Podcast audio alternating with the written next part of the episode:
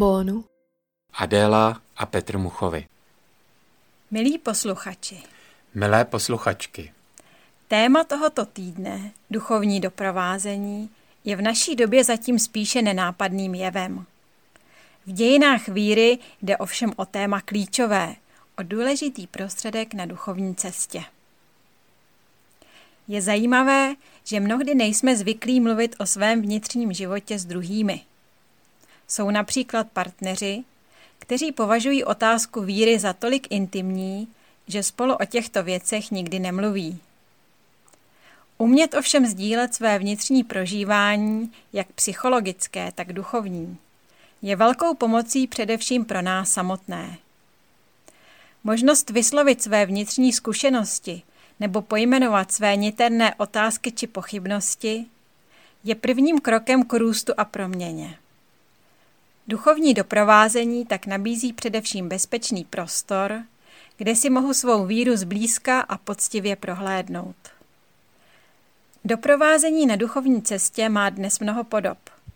Může se jednat o intenzivní doprovázení během exercicí, pravidelné setkávání s duchovním průvodcem během roku, v širším slova smyslu pak o přirozeném doprovázení mezi přáteli či partnery, nebo výjimečné doprovázení ve specifické životní situaci, například během nemoci či životního rozhodování. Jeho podstatou je v každém případě blízkost druhého člověka, který mi pomáhá vidět můj vlastní život z jistého odstupu a nadhledu. Nejde o odborné poradenství, teologické rozbory či psychoterapii ale především o orientaci ve svém vnitřním prožívání. Jaké z toho případně vyvodím důsledky, je pouze mojí volbou.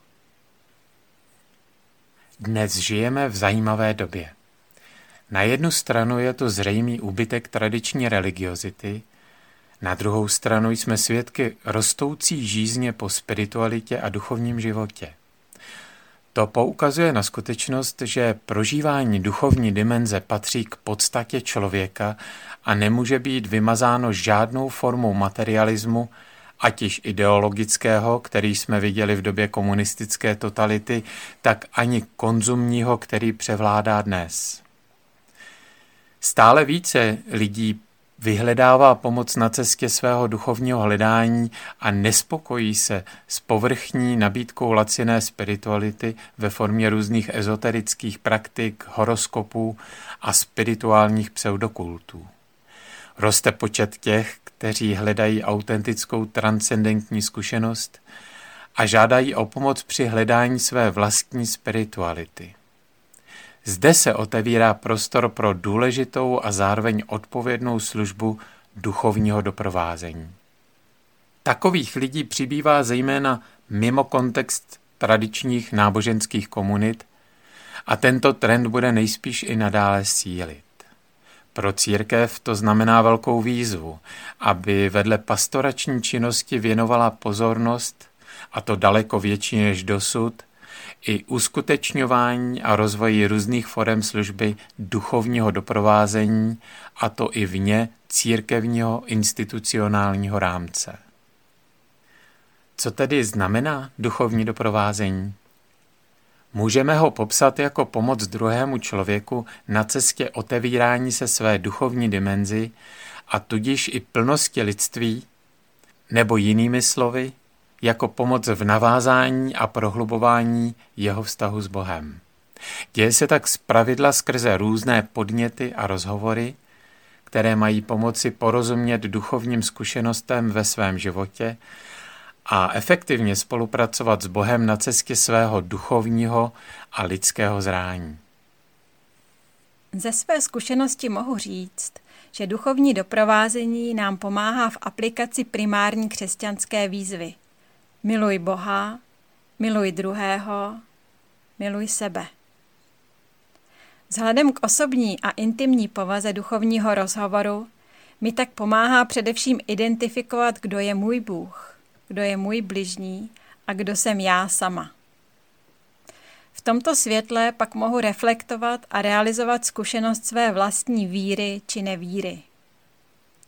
A především mi doprovázení pomáhá způsobem, který je mi šitý na míru. Dobrou zprávou totiž je, že v osobním rozhovoru nejde o univerzální morální standardy, ale především o můj skutečný život. Při sledování filmu se mohu například stotožnit s udatným hrdinou nebo okouzlující hrdinkou, ale nepůjde přitom o můj vlastní život. Podobně se mohu ve víře inspirovat podmanivým životem duchovních velikánů, ale ani tady nepůjde o můj skutečný život. Jak tedy mohu uchopit svůj život? Jak se zorientovat mezi tím, kam směřuji a čím opravdu jsem? A jak to vše sladit dohromady? Doprovázení nás podporuje v důležitých etapách duchovního života, jako jsou obrácení, přijetí odpuštění a vnitřního uzdravení, dále pak v rozvíjení vztahu s Bohem skrze prostředky duchovního života, jako například různé formy osobní modlitby, rozjímání a meditace. Pozbuzuje nás v procesu transformace Duchem Svatým a v otevřenosti jeho projevům a rovněž v integraci do vhodného společenství. V neposlední řadě vytváří prostor pro správné rozlišování a rozhodování nad životní cestě. Pochopení hlavního principu duchovního doprovázení dobře slouží pohled apoštola Pavla na člověka, co by nositele ducha božího. Každý je pozván stát se člověkem duchovním, pneumatikos, být tímto duchem postupně transformován v nové stvoření podle vzoru Krista. Je to tedy hlavně duch svatý, který člověka vede na duchovní cestě. Postupně jej proměňuje a dává mu všechny potřebné podněty. Protože jim však není snadné vždy porozumět, je v tomto procesu užitečná pomoc druhých. V dialogu se snadněji dosahuje sebepoznání a pochopení toho, kam duch boží vede. Duchovní doprovázení tedy není primárně o vzdělávání, poučování či poradenství ve víře. Doprovázení je v první řadě o naslouchání. V duchovním sdílení a naslouchání pomáhá doprovázející vhodnými otázkami a poznámkami doprovázenému, aby odpovědi a poznání našel sám v sobě tam, kde k němu mluví duch. Právě proto Ignác Loyoli ve svých poznámkách k exercicím doporučuje, aby ten, kdo doprovází, příliš nemluvil a nepoučoval, nýbrž aby působil na doprovázeného tak, že si podstatné skutečnosti objeví sám. I z tohoto důvodu se dnes na místo pojmu duchovní vedení používá vhodnější termín doprovázení. Všimněme si, že v minulosti bylo duchovní doprovázení spojováno především s kněžskou službou, zejména v kontextu svátosti smíření. I když toto propojení má řadu výhod, není dnes doprovázení vázáno pouze na službu kněží. Druhý vatikánský koncil zdůraznil všeobecné kněžství věřících a zároveň všeobecné povolání ke svatosti. V tomto smyslu je dnes možné vybírat si průvodce mezi muži a ženami, řeholníky a lajky, či zástupci rozličných spiritualit v církvi. Záleží tedy na konkrétním doprovázeném, on sám musí hledat podmínky, které jsou pro něho inspirativní a odpovídající. Zdá se, že nejdůležitější kvalifikací doprovázejícího je proto dostatečná zkušenost v duchovním životě. Máli být schopen pomáhat druhému porozumět působení ducha, pak s tím musí mít osobní zkušenost.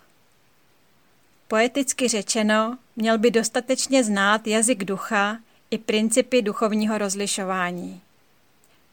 Nemusí být teologem, byť určité znalosti ze spirituální teologie jsou potřebné. Rovněž nemusí být již hotovým svědcem, vždyť všichni jsme teprve v procesu duchovního zrání a na této cestě si můžeme pomáhat. Spíše je třeba, aby měl dostatek pokory a otevřenosti duchu božímu, který je, jak zdůrazňuje Jan z kříže, jediným skutečným hybatelem pokroku v duchovním růstu. Uveďme ještě několik důležitých vlastností duchovního doprovázení. Doprovázení pomáhá před iluzí a sebeklamem na duchovní cestě. Často jsou to vnitřní zranění, obrané postoje a hříšné sklony, které člověku komplikují vnímání jeho reálné duchovní situace a podnětů ducha.